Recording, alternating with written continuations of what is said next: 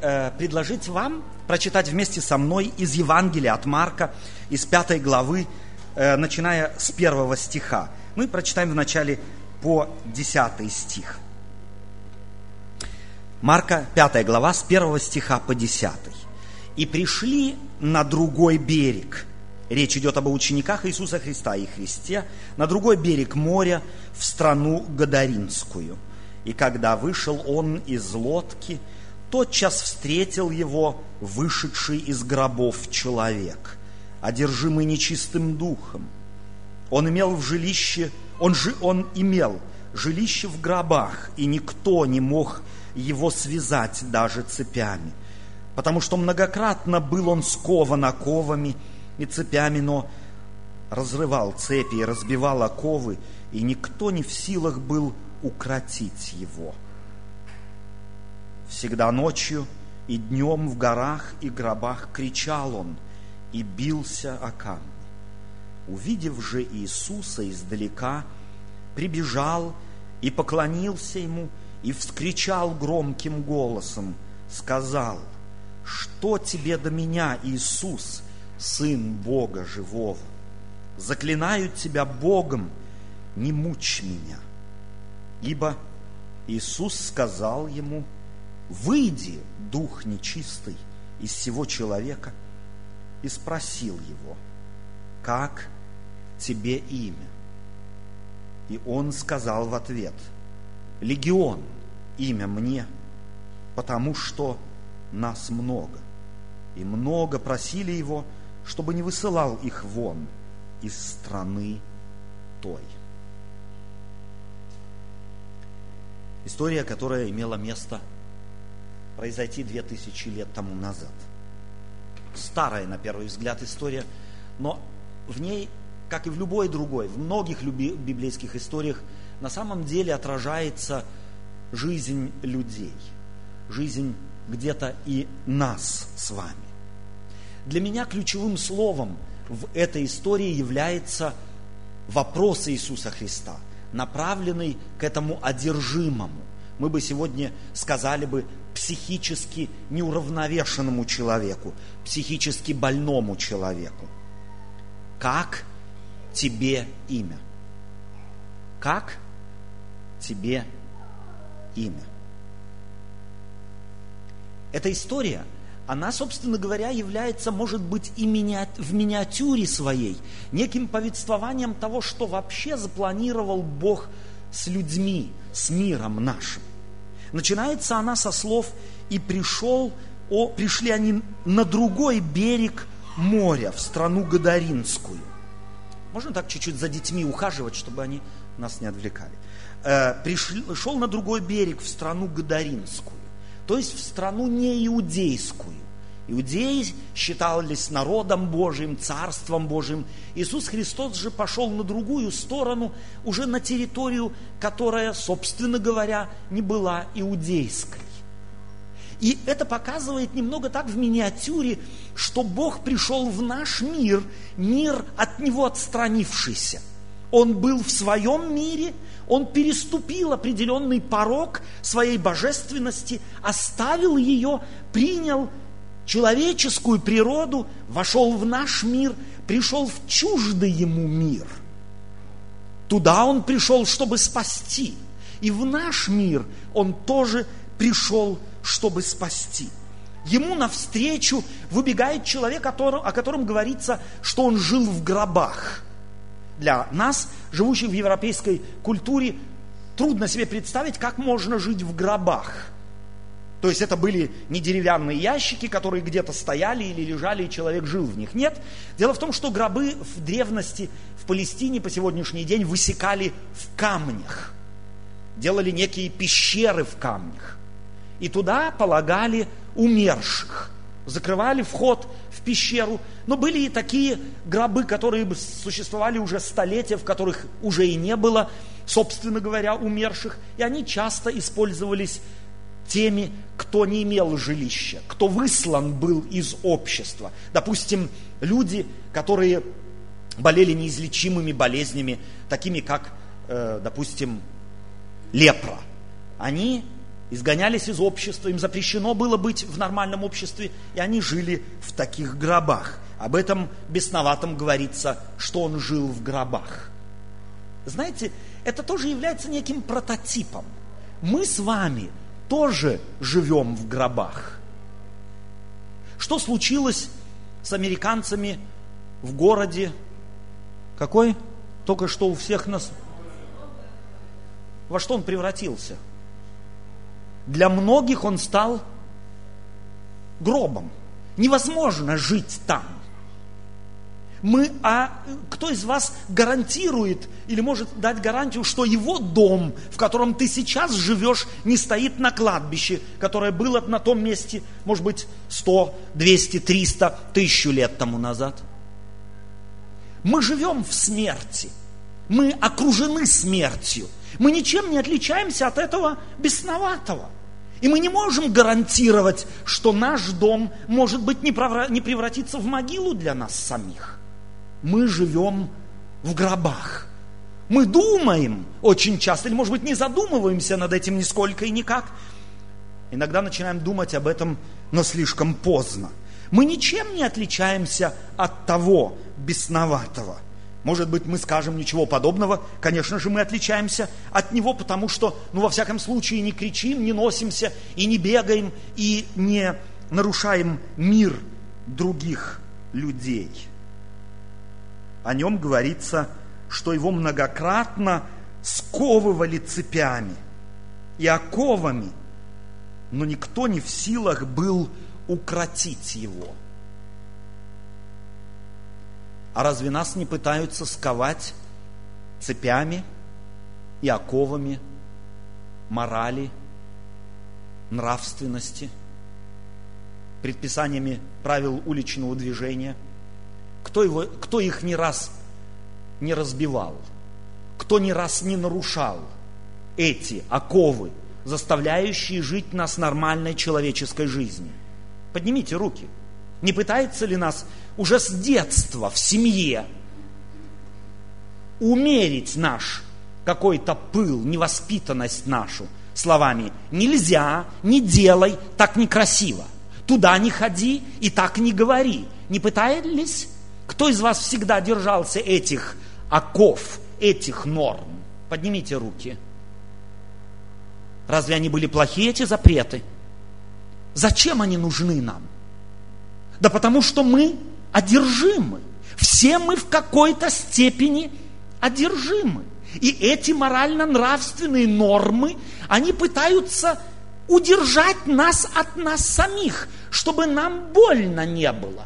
Детей наших мы ограждаем, когда они только начинают ходить. Мы их в манеже ставим, мы их, моя мама, допустим, в свое время нас было шестеро у нее, когда я еще, так сказать, э, был в пубертальном возрасте, она своих двоих э, близнецов, младших моих братьев, привязывала чулком к кровати – потому что уследить за ними было невозможно. Только отпусти их, один пошел вправо, другой налево. Гонишься за одним, другой в яму упадет, за этим погнался, другой куда-нибудь залезет в грязь. Что ей делать нужно было? Она их привязывала на кровати. Нас привязывает государство, связывает христианство морально-нравственными нормами, общественными нормами – а мы их постоянно пытаемся что сделать? Разорвать. Больно от этого. Синяки себе сажаем, но вместе с тем опять начинаем вспоминать. Опять говорим себе, ну какой же я дурак, зачем я это сделал? Но через неделю, другую, третью делаем то же самое. Мы ничем не лучше этого бесноватого. Немецкая поговорка говорит – у каждого не хватает одного шарика. Hat ein Vogel. Есть некоторые, у которых не хватает два. Те, у которых не хватает два, они находятся в психушке.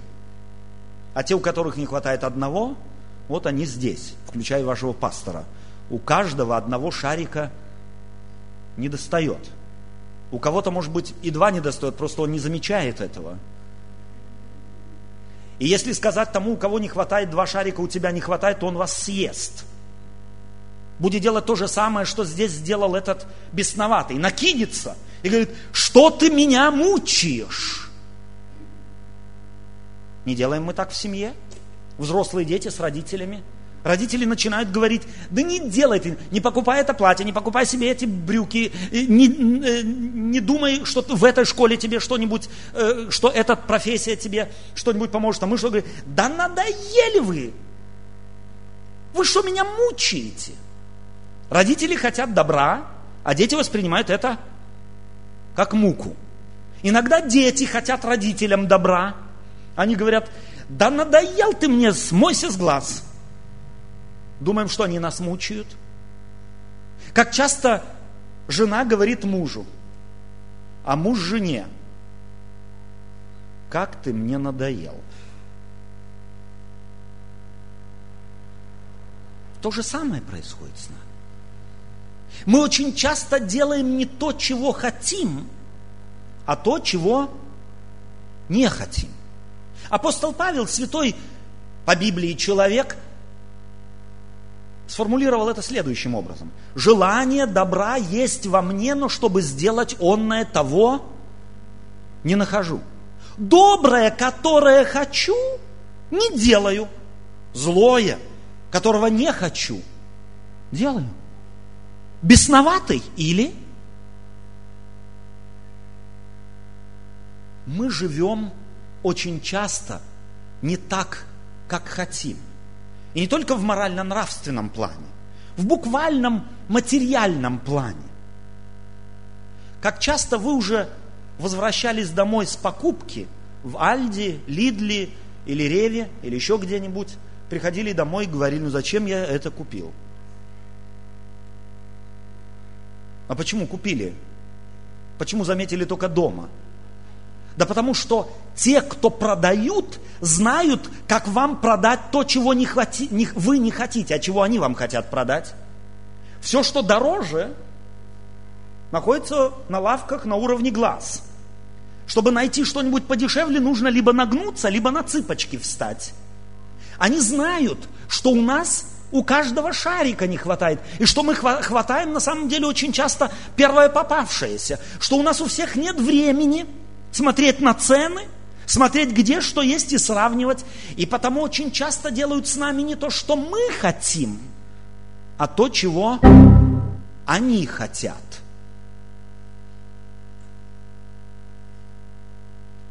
Не одержимы ли мы? Иисус пришел в этот мир, чтобы помочь людям, чтобы освободить людей. Он пришел и на ту сторону моря, в Гадаринскую страну, чтобы помочь этому человеку. И первый вопрос, который он ставит ему, как тебе имя? И я думаю, что это важный вопрос. Вопрос, который мы должны бы задать себе – который мы должны бы услышать, звучащий через века и направленный каждому из нас. Как тебе имя? Другими словами, разберись в себе, что является главным мотивом, двигающим тебя в твоей жизни. Что является эссенцией твоей жизни? Каковы твои мечты? Этот человек, когда Иисус Христос его спросил, как тебе имя? Он говорит, имя мне легион. Он другими словами, ты знаешь, сколько во мне голосов, сколько во мне желаний, сколько во мне стремлений. Разобраться во всем я не способен. Одно перекрывает другое. Я, кажется, наш... только думаю, что я нашел свой путь, как уже меня отвлекает третье. Не живем ли мы тоже в подобном мире, где мы не знаем, чего хотим очень часто. Хотим одного, а покупаем другое. Кто из нас может похвалиться тем, что он свободен? Абсолютно свободен. И не ориентируется никак, ни на чьи голоса Мы очень часто думаем, что насилие всегда имеет на самом деле дело с силой. Но как часто насилие сегодня облекается в форму слезливой обиды? Встала утром жена, надула губы, чтобы лишь бы муж не сделал то, что он хочет, а чтобы сделал то, что она хочет. Не надо иногда бить, не надо обязательно ругаться, не надо обязательно давление оказывать. Можно физическое или морально-нравственное какое-либо. Достаточно начать дуть губы, чтобы кого-то заставить делать то, чего он не хочет. Насилие очень часто имеет совершенно другие формы, чем нам подчас кажется. Мы иногда, может быть, думаем, что я никогда никого не насиловал. И тем не менее, каждый день, может быть, это как раз делаю. И если вам ваши дети говорят, я это уже слышал тысячу раз, то, может быть, как раз вы являетесь насильником – или как только вы откроете рот, ваш сын, может быть, говорит, я уже знаю, что ты скажешь. Это тоже форма насилия. А почему мы это говорим? Мы ведь знаем иногда, что наши дети раздражаются, когда мы наш рот открываем. Но найти в себе силы, чтобы не сказать того, что говорим, как часто нам это удается? Иисус Христос пришел в этот мир, чтобы освободить нас от тех голосов, от тех сил, от той власти, которая в нас живет, нами понукает, нами управляет, нас гонит по разным направлениям. И мы, если мы честны между, э, сами перед собой, согласимся с тем, что мы подчас, а может быть очень часто в жизни идем не теми путями, которыми нам хочется, а теми, которым хочется, чтобы мы шли другим людям. Как тебе имя. Найди себе время. Может быть, сегодня, может быть, завтра. Когда-нибудь. Найди себе время и составь для себя тайный список. Никому не показывай его. И внеси в этот список все то, что тебя угнетает. Все то, от чего бы ты хотел освободиться, но освободиться не можешь. Попробуй эти голоса посчитать. Попробуй на самом деле заглянуть глубоко в свое сердце.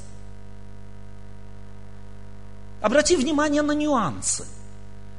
Ты сел в группу субботней школы в субботу, и первая мысль – скажи.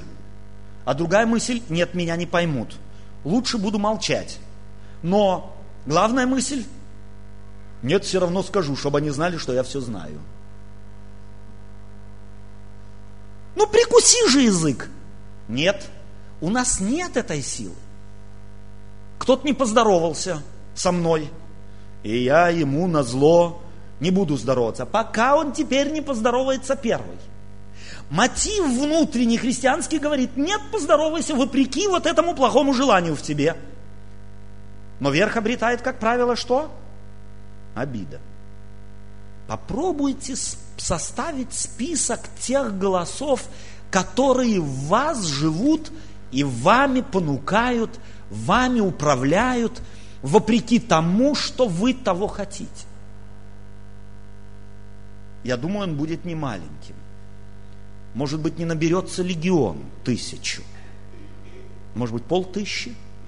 Я думаю, десяток, дюжина хватило бы, чтобы понять, что я одержимый и что никакие нормы морально-нравственные меня никак не могут удержать от того, чтобы я не реагировал так, как эти голоса во мне живущие. Чем я лучше этого бесноватого? Чем?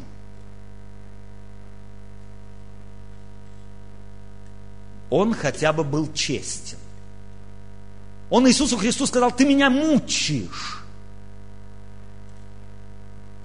Чувствуете повернутость мозгов? К нему идет тот, кто исцелить его хочет. Тот, кто хочет ему помочь. А он говорит, ты мне надоел. Хорошо, что Иисус не человеком, был подобным нам.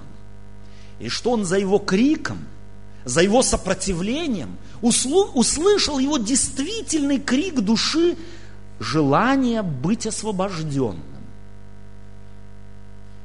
Как тебе имя? Сколько в тебе таких голосов?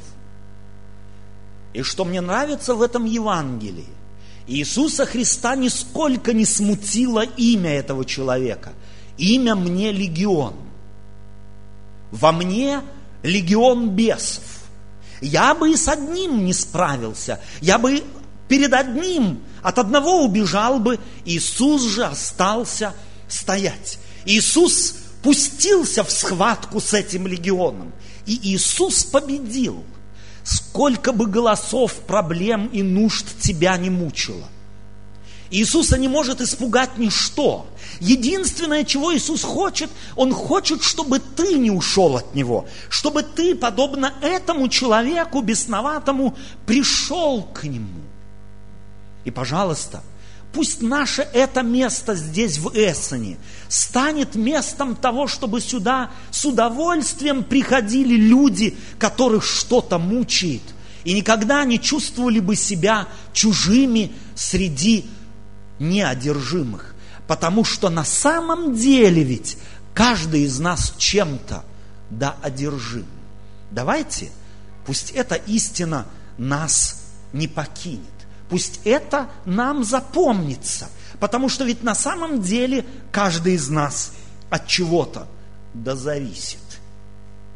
Мы с усмешкой и кривыми губами смотрим, скривив губы, смотрим на тех, кто зависит, может быть, от алкоголя, наркотиков, курения, а сколько других зависимостей в жизни, может быть, невзрачных, и, может быть, даже салонных, желание посплетничать.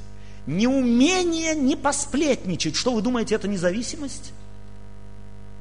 Не сталкивались вы с людьми уже неоднократно, которые только одной несут, одну весть за другой. Об Аньке, Маньке, Саньке и Ваньке. И все, что у них случилось и чем им не повезло. Попробуйте вы один раз сказать им «мне надоело», и они перестанут с вами дружить. Потому что им нужны уши, которые бы этой их зависимости бы служили, дали бы возможность постоянно им лить грязь на других. Зависимостей в мире невероятно много. И поэтому на самом деле, может быть, стоит заняться вопросом выяснения, как тебе имя. Как мне имя. Сколько во мне этих зависимостей, от которых избавиться я не в силах. Иисус пришел навстречу. Иисус освободил. Ни психиатры, ни психоаналитики, никакие теории, никакие кланы и никакие системы, ни молитвы, ни исповедания не может освободить от зависимости. От зависимости может освободить только тот, кому подвластны все демоны, бесы, сатана. И потому имеет смысл идти к Иисусу. Но смысл идти к Нему имеет только тогда, когда ты разобрался в себе. А лучшим образом ты разобраться в себе можешь тогда, когда ты придешь к Нему. Приходить к Иисусу мы можем по-разному. Мы можем приходить к Иисусу, приходя на богослужение, приходя в молитве к Нему, поя гимны, читая священные писания. Путей к Иисусу Христу много. Иногда Иисус сам приходит. Нет, не иногда, он пришел в этот мир каждому из нас, чтобы освободить в нас. В нем победа. Победа и для тебя. Победа закончилась эта встреча бесноватого с Иисусом. в дальнейшей истории это и описывается, что когда Иисус освободил его, то его встретили другие сидящим рядом с Иисусом, одетым и в здравом уме. Читаем мы это в 15 главе. Сидя и сидит и одет и в здравом уме, и люди устрашились. Странно на первый взгляд. Человек от сумасшедшего превратился в разумного, и на первый взгляд разумный, глядя на него, устрашаются. Почему? Ответа на этот вопрос, собственно говоря, нет, потому что это парадокс. Но такое переживают и христиане. Когда их жизнь, их, пришедших к Иисусу, начинает приводиться Богом в порядок, то некоторые говорят, в секту какую-то попал, ужас! Точно та же реакция. Абсолютно тоже та же самая. И начинают рекомендовать что? В этой истории говорится о том, что они начинают уговаривать Иисуса Христа, уйди, пожалуйста, из нашей, с нашей территории, оставь нас и не трогай. Точно то же самое происходит с христианами. Когда Иисус Христос приводит в порядок их жизнь, то им очень часто говорят, пожалуйста, останься с твоим Иисусом там, где ты есть. История не изменилась. И так как реагировали там, реагируют люди сегодня. Иисус никому не навязывался – и потому представители действительно истинного христианства никогда никому не навязываются. Они живут свободными, но и свободу навязать на самом деле невозможно, потому что та свобода, которая навязывается, превращается в рабство. И этот освобожденный просит одного. Он говорит, Господи, хочу остаться с Тобой. Так говорят истинные христиане. Господи, приди уже в этот мир. Я хочу в Твое царство. Но Иисус говорит ему ничего подобного. Иди в Твой город. Иди к Твоим родственникам. Иди к Твоим друзьям. Иисус, но Иисус не дозволил ему, а сказал, иди домой к своим и расскажи им, что сотворил с тобою Господь и как помиловал тебя. И пошел и начал проповедовать в Десятиградии, что сотворил с ним Иисус. И все дивились. Это задание, которое Иисус дает каждому спасенному, освобожденному Иисусом. Иди и расскажи, что сотворил с тобою Господь. Какую милость Он тебе оказал – если ты действительно освобожден, то Господь ожидает, что ты, оставаясь в этом мире, будешь его свидетелем. Ты не сможешь жить жизнью, которой жил. Ты будешь жить другой жизнью, и это будет на самом деле вызывать вопросы. Целый ряд вопросов у многих людей. И ты не сможешь не свидетельствовать. И люди не смогут не удивляться. Удивление – иногда является причиной поиска ответа на вопрос, как же мне имя? Такова цепочка действия Духа Святого в этом мире. Иисус освободил его, чтобы через него освобождать других. если ты свободен, то Господь будет освобождать через тебя других и ожидает от тебя, чтобы ты пошел к твоим родственникам, в твой город – туда, где ты живешь, и был бы там свидетелем свободы в Иисусе. Не ложной, не лицемерной, а истинной. И дай на то, Господь, тебе силы, тебе смелости и самое главное, творческого подхода и радости. И да благословит вас Бог. Аминь.